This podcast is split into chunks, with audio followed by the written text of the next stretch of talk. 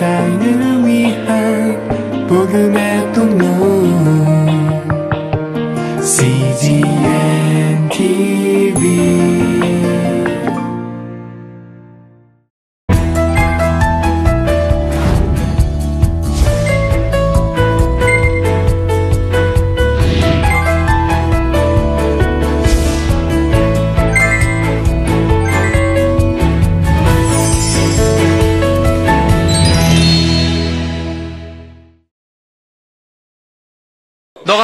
삶의 지혜 너가 사길, 너가 공부하길, to study. 어, 영어라는 것이 하나의 도구가 되어서 우리가 살아가는 영역을 넓혀줄 수 있는 것은 사실입니다. 체크카드를 쓰는 사람과 현금을 쓰는 사람이 순저축률이 40%더 올라간다는. 치유와 회복 나는 내가 너무 좋아. 세상은 나를 실패자라 이야기하고 할 수 없다 이야기하지만 하나님이 나를 사용하신다라고 말씀하신다. 두려울 것이 없다라는 생각을 했어요. 신앙의 길잡이 내가 아무리 어려운 일이 있어도 거기에는 항상 성령께서 우리와 함께 하신다. 계시에 의해서 그냥 기록된 그 말씀이 바로 성경 말씀이에요. 그걸 그대로 받아들이는 것이 바로 믿음입니다. 삶의 방향을 잡아주는 맞춤 특강 나침반 지난 1년 5개월 동안 80여 명의 명사들과 함께한 나침반이 삶의 위로와 용기가 필요한 이들을 직접 찾아갑니다. 이제 앞으로 진로 문제나 아니면 앞으로 하고 싶은 것들을 찾아나가는 그런 것들에 대해서 고민이 좀 많은 것 같습니다. 일단 몸을 좀 만들고 싶습니다. 근데 전역하고 나가서 뭐 할지 그런 것들과 그 이성 문제 그런 것들.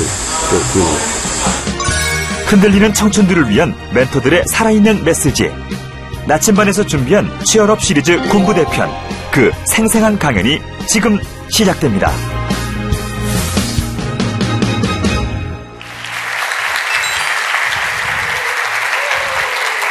네, 안녕하세요. 안녕하세요. 반갑습니다. 청춘들이 바꿔가고 있는 어, 세상이 있습니다. 그리고 그 세상의 주인공이 되고 있는 아주 젊은 기업이 있는데요. 바로 핸드 스튜디오의 대표를 맡고 있는 저는 안준이라고 합니다. 반갑습니다.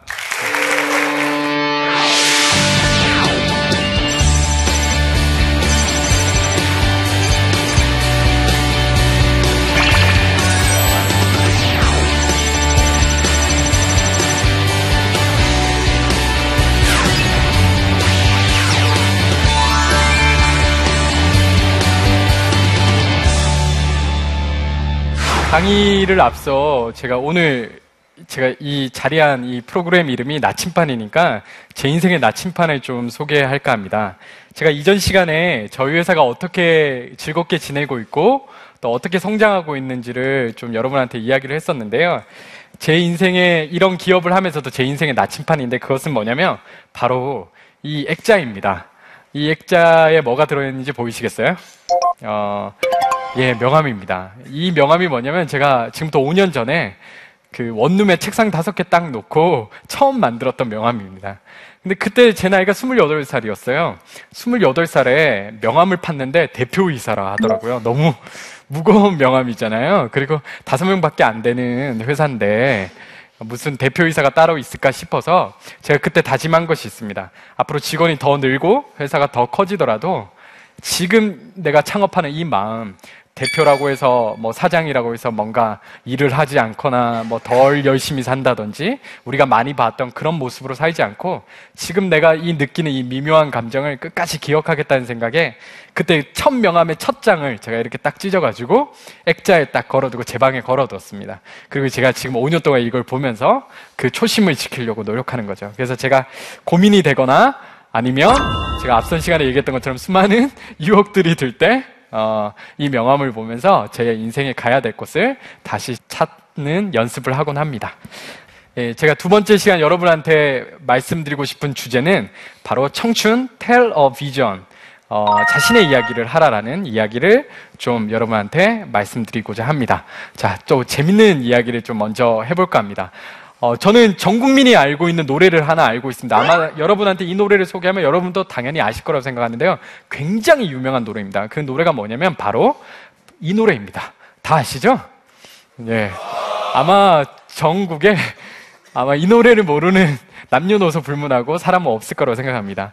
여러분도 아마 유아 시절에 어린 시절에 이 노래를 아, 아마 부모님이 가르쳐 주셨다든지 아니면 선생님이 가르쳐 주셔서 열심히 따라 불렀을 겁니다. 경쾌한 장조로 이어지는 이 노래가 아, 우리는 수천 번, 수만 번 따라 부르면서 어떤 생각을 갖게 했냐면요.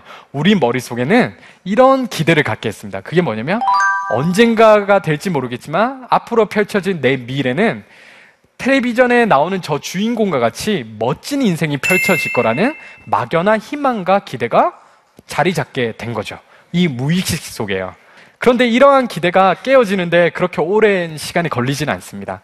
여러분이 초등학교 딱 들어가자마자 여러분 이름 뒤에는 한 가지 더 다른 이름이 붙기 시작하는데요. 그것이 뭐냐면 너는 이 반에서 몇 등이야라는 이 정량적 이름이 붙게 됩니다. 물론 초등학교 졸업하고 중학교, 고등학교 가면 더 심해집니다. 여러분들이 아마 이미 겪었을 이 수능을 본다든지 매 내신 뭐 관리 뭐 이런 것들이 들어가면서 항상 내 인생의 가치나 나의 존엄의 가치가 내 이름이나 내 스스로 평가되는 것이 아니라 어떤 결과나 이 정량적 숫자에 의해서 평가되는 거죠. 그럼에도 불구하고 우리들에게는 한 가지 희망이 있었습니다. 그 희망이 뭔지 아십니까? 기억나시는지 모르겠는데 수능만 끝나봐라. 대학생만 돼봐라. 그러면 내가 그토록 바라던 희망찬 세상, 내가 주인공이 되는 세상을 살아갈 거다라는 마지막 희망이 있었죠. 근데 여러분, 이제 여러분 나이가 됐습니다. 대학생이 됐고요. 사회에 나왔습니다. 어떻습니까? 어른이 됐는데. 여러분이 꿈꾸던 여러분의 인생의 주인공이 된 그런 인생을 살고 계십니까? 아니죠. 예, 아마 대부분은 이 시대를 살아가는 청춘들은 아마 여기에 쉽게 네 그렇습니다라고 얘기할 수 있는 청춘들이 몇 안 될 거라고 생각합니다. 어, 고등학교 때처럼 선생님이 이렇게 윽박 지르지는 않지만 사회에 나와 보니까 더 큰 공포가 저희 앞에 놓여 있었습니다. 예를 들면 요즘은 뭐죠? 실업난, 청년 취업난이 굉장히 심각한 문제죠. 어, 예를 들면 이런 공포죠. 도서관을 갔는데, 어, 저기 저 형은 벌써 졸업하고도 남았을 뿐인데 졸업을 안 해. 저기 저 누나는 왜, 어, 계속 이만한 고시책을 앞에 두고 항상 저기 도서관에서 살고 있을까? 이런 걸 보면서 우리도 느끼는 공포가 있죠. 어, 나도 곧 저런 세대가 올 건데, 저런 시기가 올 건데, 어, 이것은 누가 이 강압적으로 하는 것보다 훨씬 더 더 큰 두려움인 것 같습니다. 그래서 어쩌면 우리에게는 어린 시절부터 텔레비전에 내가 나왔으면 정말 좋겠네, 정말 좋겠네 꿈꿨던 이 인생이 마치 방송이라면 내가 주인공이 되는 그런 인생을 살겠다는 희망은 점점점 잊혀지고 나는 혹시 이 세상의 엑스트라는 아닐까 라는 그런 의구심이 생기기 시작한 거죠. 그래서 제가 오늘 여러분한테 또 다른 재밌는 저의 이야기를 할까 합니다. 제가 여러분한테 드릴 얘기는요, 여러분과 같이 아직은 내가 내 방송 프로그램이 편성되지 않은 것 같고, 내 인생이, 내 무대가 펼쳐지지 않았을 것 같다는 생각을 하는 사람들에게, 청춘들에게 제가 들려주고 싶은 이야기입니다. 어, 제가 이전 시간에도 얘기했지만, 핸드 스튜디오라는 제가 몸담고 있는 이 기업이, 이 평균 연령 27세가 있는 이 기업이 어떻게 세상을 바꿔가고 있는지를 여러분들 잠시 소개드렸습니다. 그러면 이 기업이 그냥 뭐, 이렇게 복지가 좋으니까 성공했다라고 생각하기에는 너무 개연성이 적잖아요. 그래서 정말 우리 회사가 어떻게 성공하고 됐는지 수많은 비결이 있지만 그 중에 한 가지를 제가 오늘 비밀 보따리를 푸는 마음으로 여러분한테 나눠드리도록 하겠습니다. 어쨌든 제가 처음에 이 회사를 딱 시작을 했는데 이 회사를 알려야겠는데 알릴 방법이 없는 거예요. 요즘 유행하는 거죠. 혹시 이런 모 힙합 프로그램 아세요? 래퍼들이 나와서 대회하는 거기서 유행하는 유행어가 있습니다. 그게 뭐냐면 데스노노 안 될 거야 라는 얘기가 있는데 어, 저도 이제 많은 사람들이 너희 같은 벤처 젊은 애들이 책상 다섯 개 놓고 시작한 그 벤처는 잘 안 될 거야라는 얘기를 너무 많이 들었죠. 어, no no 할 때 no no에 제가 두 가지가 없었는데 하나는 뭐냐면 돈이 없었고요. 두 번째는 reference. 그러니까 우리의 실력을 증명할 경력이 없었습니다. 너무 젊었으니까요. 그래서 제가 어떻게 하면 이거를 이길 수 있을까? 어떻게 하면 깰 수 있을까라고 곰곰이 생각하다가 재밌는 공통점을 하나, 하나 발견했어요. 그건 뭐냐면요. 거의 모든 기업들이, 거의 모든 벤처 기업들이 자신이 무슨 일을 하고 있고 자기가 만들어낸 상품이 얼마나 잘났는지를 설명하고 있더라고요. 한 기업도 빠짐없이. 심, 저희도 그랬습니다. 저희가 이제 책상 다섯 개 놓고 딱 시작하자마자 사람을 뽑아야 됐습니다. 인력이 부족해서. 근데 저희가 채용 공고에 어떻게 냈냐면, 안녕하세요. 저희 회사는요, 이렇게 작아 보여더라요. 작아 보일지 모르겠지만, 요즘 핫하다라고 하는 뭐 스마트 TV를 다루고 있고요. 유망한 벤처 기업이고요. 이렇게 막 설명한 거죠. 보통 기업이 하듯이. 그랬더니 결과가 어땠냐면, 아무도 지원을 하지 않았습니다. 어, 4명 뽑는데 한 열 몇 명이 지원한 거죠. 이건 뭐냐면 뽑을 수 없다라는 거죠. 왜냐하면 우, 수한 인재를 뽑아야 되는데 인력풀이 너무 적으니까요. 어, 심지어 여자 지원자는 한 명도 없었습니다. 굉장히 슬펐죠. 그래서 제가 다른 방법이 없을까라고 생각하다가 고, 또 재밌는 사실을 발견했습니다. 그건 뭐냐면 비즈니스 이 미팅에 나가보면 저희 같은 작은 기업 말고 큰 기업들 있잖아요. 그 큰 기업 앞에서 작은 기업들이 똑같이 뭐라고 하냐면요. 저희 정말 잘해요. 저희가 1등 할 수 있습니다. 시켜만 주십시오. 라고 얘기하는데 그 큰 기업 담당자들 입장에서 제가 생각해 보니까 제 전공이 마케팅이지 않습니까? 생각해 보니까 다 고만고만 비슷한 거예요. 그러면 어떤 기업을 선택하냐? 믿을 수 있는 기업. 신뢰할 수 있는 기업을 선택한다는 규칙을 하나 발견했습니다. 즉, 그 사람들은 뭐가 궁금하냐면, 그래, 너희가 잘하는 건 알겠는데, 너는 어떤 사람이냐? 너희 기업은 어떤 기업이냐? 그걸 궁금해 하더라고요. 어쨌든, 이 두 가지를 알게 돼서 제가 이제, 아, 그러면 우리가 처음으로 우리가 어떤 일을 하고 있고 무슨 일을 하고 있는지를 전하는 것이 아니라 우리는 어떤 기업인지를 한번 그리고 우리가 어떤 사람인지를 한번 알려보자라고 제가 한번 커뮤니케이션 전략을 바꿔봤습니다. 그래서 핸드 스튜디오 원래 뜻이 뭐였냐면요 이거였습니다. Have a nice day. 그래서 어떤 거였냐면 핸드 스튜디오가 만드는 모든 서비스를 통해서 여러분들의 유쾌한 하루를 만들어 드리겠습니다라는 어, 보통 기업들이 가지는 그런 슬로건이었죠. 그냥 우리가 만든 제품으로 제품이 좋다 뭐 이런 뜻이죠. 그래서 제가 커뮤니케이션 이 메시지를 change했습니다. 어떻게 change했냐면 이렇게 바꿨습니다. Here and now is Dream Studio. 지금 그리고 여기가 바로 우리가 꿈꾸는 무대입니다. 그리고 우리는 여기를 꿈꾸는 무대로 바꿀 겁니다. 라는 우리의 가치를 담기 시작했습니다. 어, 저는 또 고민하기 시작했습니다. 어, 우리가 무슨 물건을 만드는지, 무슨 제품을 만드는지가 아니라 우리가 어떤 사람인지를 알리자라고 제가 전략을 바꿨잖아요. 그랬을 때 제가 생각한 가장 효과적인 방법은 바로 직접 만나는 거였습니다. 사람들을 만나서 우리가 어떤 사람인지 알리기 시작한 거죠. 어, 요즘 유명한 여러분 탐스라는 신발 아시죠? 네, 탐스의 CEO는 어, 절대 어, 광고를 하지 않는다고 합니다. 대신에 이 사람이 하는 건 뭐냐면 전 세계를 돌면서 연간 몇백 회 이르는 강의를 하러 다니기 시작한다고 합니다. 어, 그는 이야기합니다. 우리는 어, 떤 사람들은 이렇게 다니는 것이 굉장히 비효율적이라고 얘기하지만 나는 믿는다. 내가 직접 사람을 만나서 우리가 얼마나 열정적으로 제품을 만들고 있고 어떻게 일을 하고 있는지 전하는 가장 효율적인 방법이 사람을 만나는 것이다. 라고 이야기했다고 합니다. 그래서 그런지 모르겠지만 우연찮게 저도 창업하자마자 다니기 시작했습니다. 우리가 어떤 사람인지, 우리가 어떤 마음으로 일을 하는지를 직접 만나서 전하기 시작했습니다. 심지어는 10명이 채 오지도 않는 자리에도 나가서 어, 저 지방까지 내려가서라도 저희가 어떤 사람인지 알리기 시작했습니다. 저는 믿었습니다. 사람들이 신뢰하는 어, 정보에 출처라는 것은요, 뭐 광고를 듣고 와서가 아니라 바로 내가 가장 잘 아는 사람이 그 정보를 이야기할 때 사람들은 더욱더 신뢰한다는 것을 저는 생각하게 됐습니다. 그래서 연간 100회가 넘는 강연을 다니기 시작했습니다. 고등학교도 다니고 대학교도 다니고 심지어는 기업의 강의를 다니기 시작한 거죠. 이제 제 강의에는 5천 명이 넘게 올 때도 있습니다. 생각해 보십시오. 제 강의에 온 5천 명이 SNS에 그들의 친구가 200명이 있다고 치면 저는 한 번에 10만 명, 100만 명에게 어, 제 이야기를 전할 수 있습니다. 어, 광고는 브랜드가 정보를 전하지만 핸드의 정보는 핸드의 구성원 개개인으로부터 나옵니다. 우리가 직접 만나기 때문에 그 전하는 그 사람이 중요한 거죠. 그래서 핸드의 모든 메시지는 바로 나 자신으로부터 나오는 겁니다. 제품을 이야기하지 않습니다. 우리가 추구하는 인생과 추구하는 기업과 그리고 어떤 사람이 모여 있는지를 얘기, 얘기하기 시작하는 거죠. 그러고 4년이 지났습니다. 그 결과 어떤 일이 일어났을까요? 모두가 제품을 얘기하기 시작했을 때 우리가 제품이 아닌 기업을 얘기하기 시작했더니 사람들이 저희를 보고 한국의 구글이라는 이름을 붙여주기 시작했습니다. 그리고 새로운 기업의 표준이라고 감히 이야기해 주기, 이, 이야기해 주시기 시작했고요.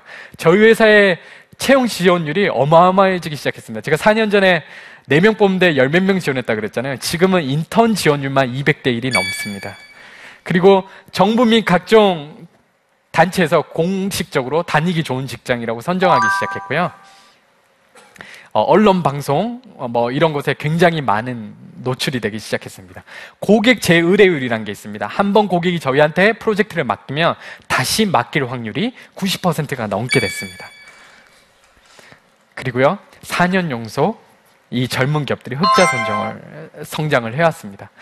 저희 직원들은 지금 또 이야기하고 다닙니다. 안녕하십니까? 저희는 Good and Great, 위대하면서도 좋은 기업, 바로 핸드 스튜디오의 누구누구입니다. 라고 이야기하는 것이죠. 아무 돈도 없고, 아무런 reference도 없을 때 저는 생각했습니다. 우리가 무엇을 하느냐가 아니라, 어떻게 하고 어떤 사람인지를 알리자. 그랬더니 사람들이 저희들에게 관심을 가져주기 시작한 거죠. 그리고 제가 아까 얘기했죠. 텔레비전에 내가 나왔으면 정말 좋겠네? 정말 좋겠네. 그랬는데 진짜 저희가 텔레비전에 나오기 시작했습니다. 회장님들 앞에 개인 과외를 하기 시작했고요. 여러분 대학생들, 여러분 같은 대학생들을 만나기 시작했습니다. 그리고 공무원들을 만나기 시작했고, 어, IT의 본고장이라는 미국에서도 이 작은 회사, 한국의 이 조그만 회사를 찾기 시작했습니다. 심지어는 제가 경영학을 지난 시간에 어, 대학 졸업 1년 앞두고 선택했다고 그랬잖아요. 그러니까 굉장히 전 늦가기 학생인데 이 경영업계에서 최고로 치는 잡지가 두 권 있죠. 포브스와 뭐 또 다른 잡지가 있죠. 근데 그 포브스에서 저를 2014년에 선정한 리더 30인의 저를 선정해 주셨습니다. 굉장히 뜻깊은 일이죠. 그러니까 누가 들어도 흥미를 느끼는 감동적인 이야기를 사람들에게 그냥 저희는 전했을 뿐인데 사람들이 저희를 주목하기 시작한 거죠. 그리고 지금 저는 이 핸드의 구성원들과 함께 그 이야기를 계속 알리고 있고 또 쓰고 있습니다. 어, 여기서 정리를 하면 이렇습니다. 저희가 여러분 나이대죠. 지금 여러분 같은 청춘 나이대, 불과 몇 년 선배지만 그때 인생에 고민이 있었을 때 어, 저희가 한번 선택한 것이 있습니다. 그것이 뭐냐면 세상이 얘기하는 모든 기준이 있습니다. 너는 몇 등 했니? 너는 어느 학교 나왔니? 너는 무엇을 전공했니? 너는 어떤 성과를 냈니라고 묻는 그 질문에 처음으로 아니요라고 대답하고 그런 질문의 답이 아니라 저는 몇 등한 사람이 아니고요. 저는 어떤 사람입니다. 저는 어떤 인생을 가진 사람입니다. 저는 어떤 꿈이 있는 사람입니다를 외치기 시작했습니다. 즉, 종이 한 장으로 우리의 인생을 전체 설명하기 싫었습니다. 우리만의 방식이 필요했죠. 그래서 저는 지금 여기 있는 앞에 있는 사람이 성공했으니까 뭐 내 얘기 들어주세요 하는 값싼 성공의 이야기를 하는 것이 아니고요. 동시대들을 살아가는 청춘으로서 인생의 방향과 자신의 정체성, 자신의 이야기에 관한 말씀을 드리고자 하는 겁니다. 여기서 재밌는 퀴즈를 내고 제가 강연을 마무리하도록 하겠습니다. 여러분 영웅들 좋아하시죠? 슈퍼 히어로 관련된 영웅 좋아하시잖아요. 그럼 제가 문제를 내도록 하겠습니다. 다음 사진에 나오는 영웅의 이름을 큰 소리로 맞춰주시면 되는 겁니다. 자, 다음. 누구일까요? 아, 정답입니다. 배트맨. 어, 굉장히 부자인 영웅이죠. 네. 그러면 한 가지 더 문제를 내도록 하겠습니다. 좀 쉬웠을 것 같아서. 자, 이 사람은 누구일까요? 네, 맞습니다. 슈퍼맨입니다. 전 세계인들이 사랑하는 영웅 슈퍼맨입니다. 그럼 여기서 제가 진짜 문제를 내보도록 하겠습니다. 너무 쉽게 맞추셨잖아요.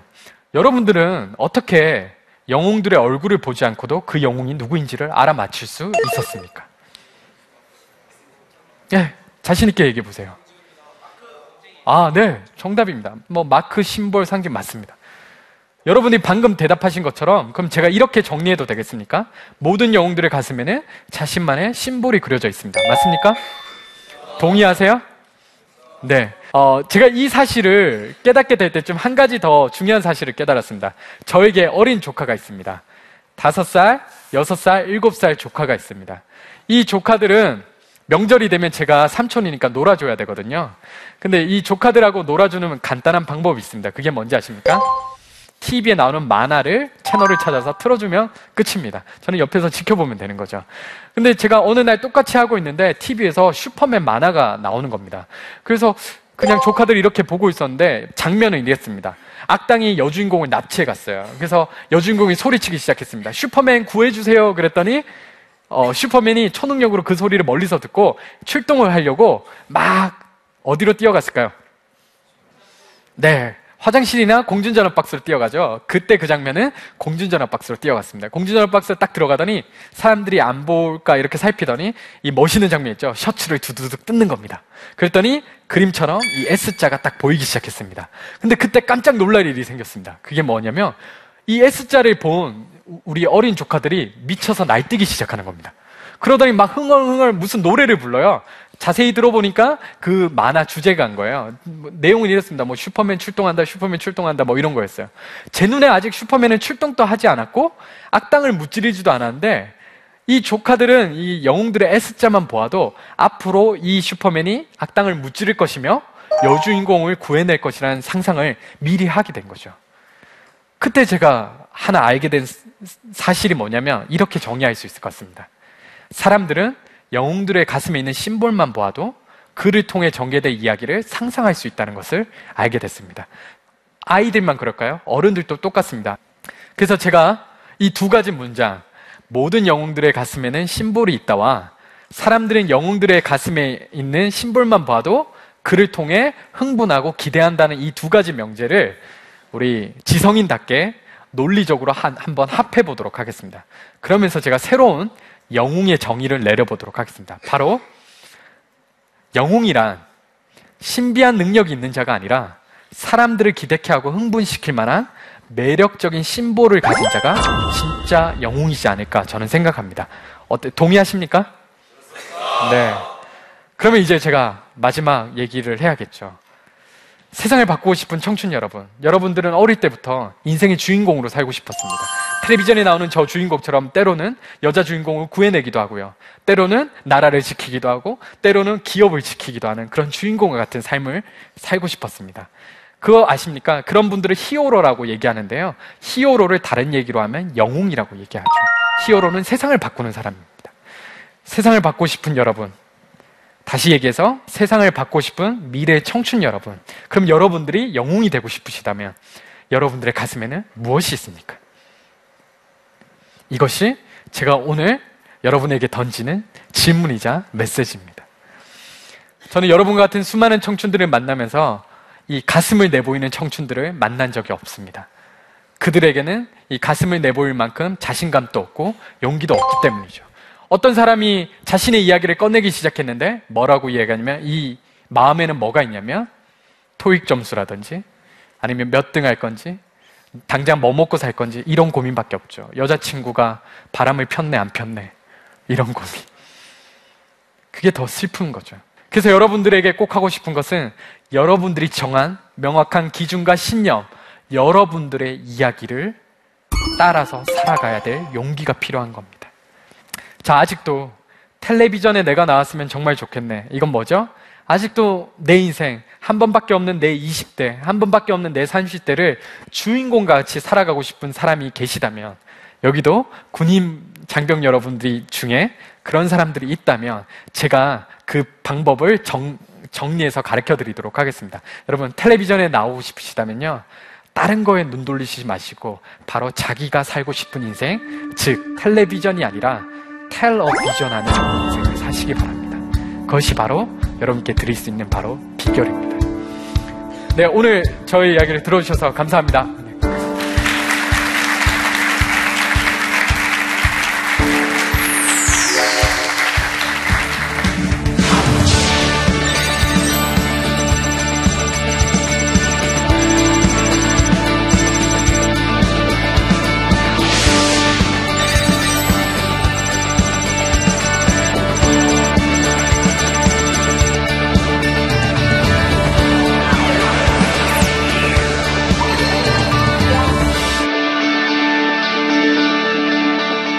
네, 혹시 여러분 질문 있으시면 질문 마음껏 해주십시오. 아, 네.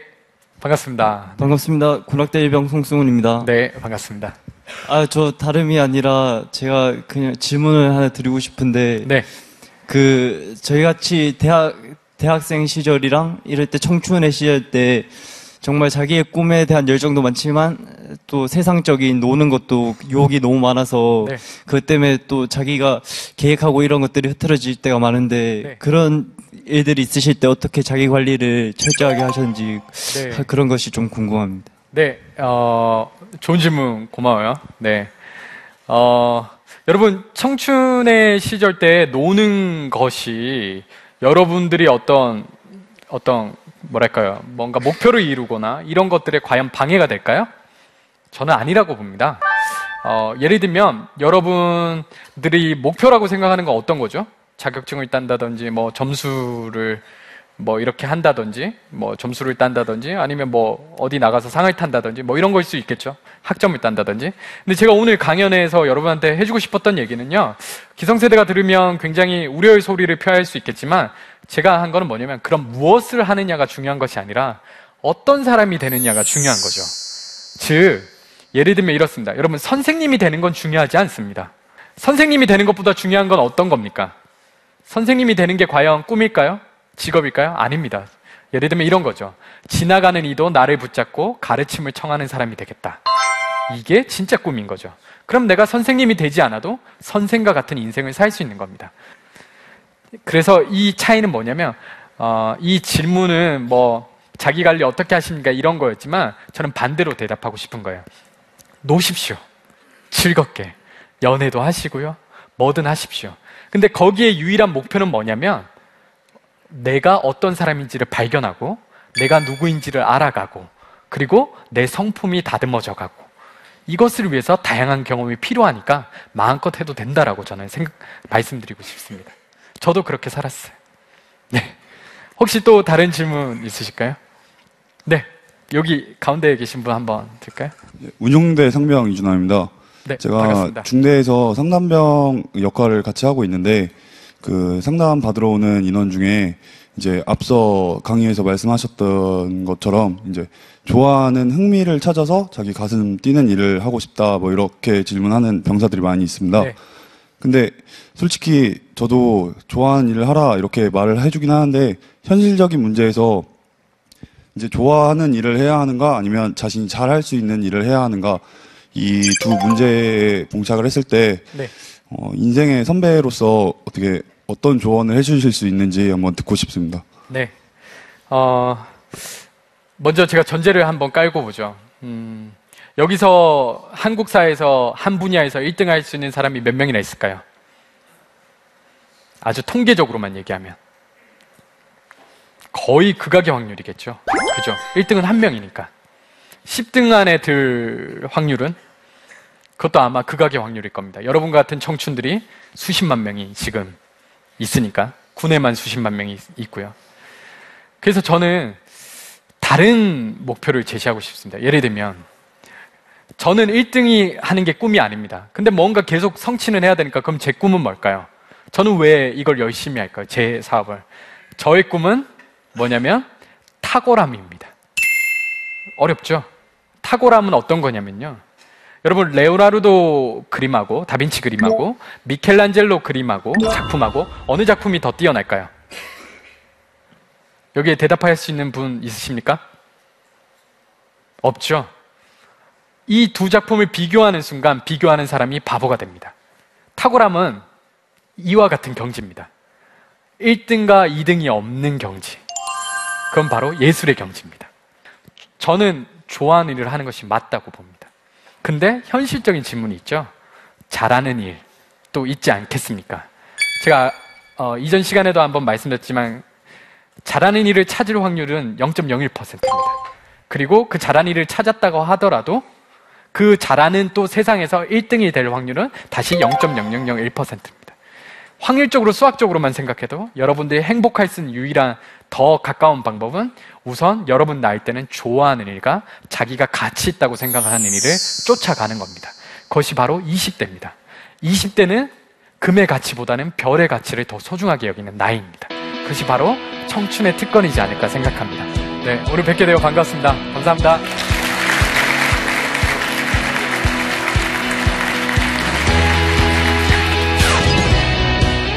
제가 평소에 듣던 강연들과 다르게 정말 청춘에 대한 창의적인 그런 강의, 강연이었다고 생각합니다. 꿈이 생겼습니다.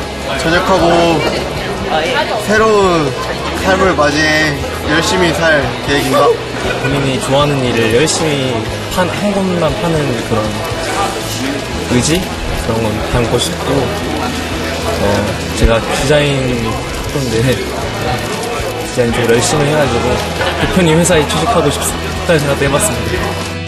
아픈 아이들은 있어도 문제아는 없다. 어, 대부분 저거에 대해서 공감하지 못합니다. 한 아이가 노숙을 하는 것을 본 거예요. 근데 그 자고 있는 아이가 제가 알고 있는 아이. 이 아이를 데리고 이제 집으로 데려왔어요.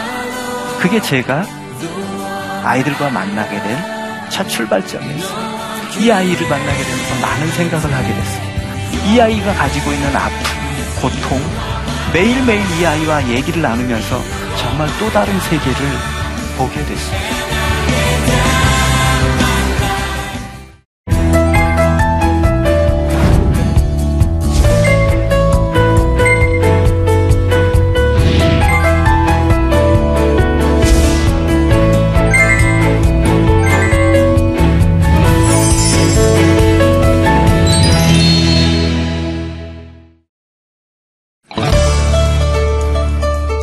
제1회 CGNTV 생명의 삶 큐티 간증수기 공모전. 큐티로 삶이 변화된 이야기, 치유와 회복, 기쁨과 감동, 가족 공동체가 살아난 이야기 등을 자유롭게 작성해 CGNTV로 보내주세요.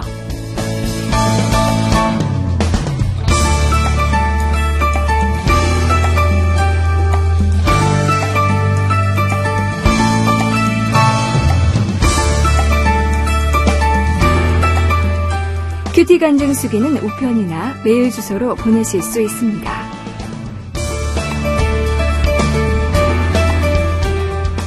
보내주신 작품은 CGNTV 프로그램으로 귀하게 사용될 예정입니다.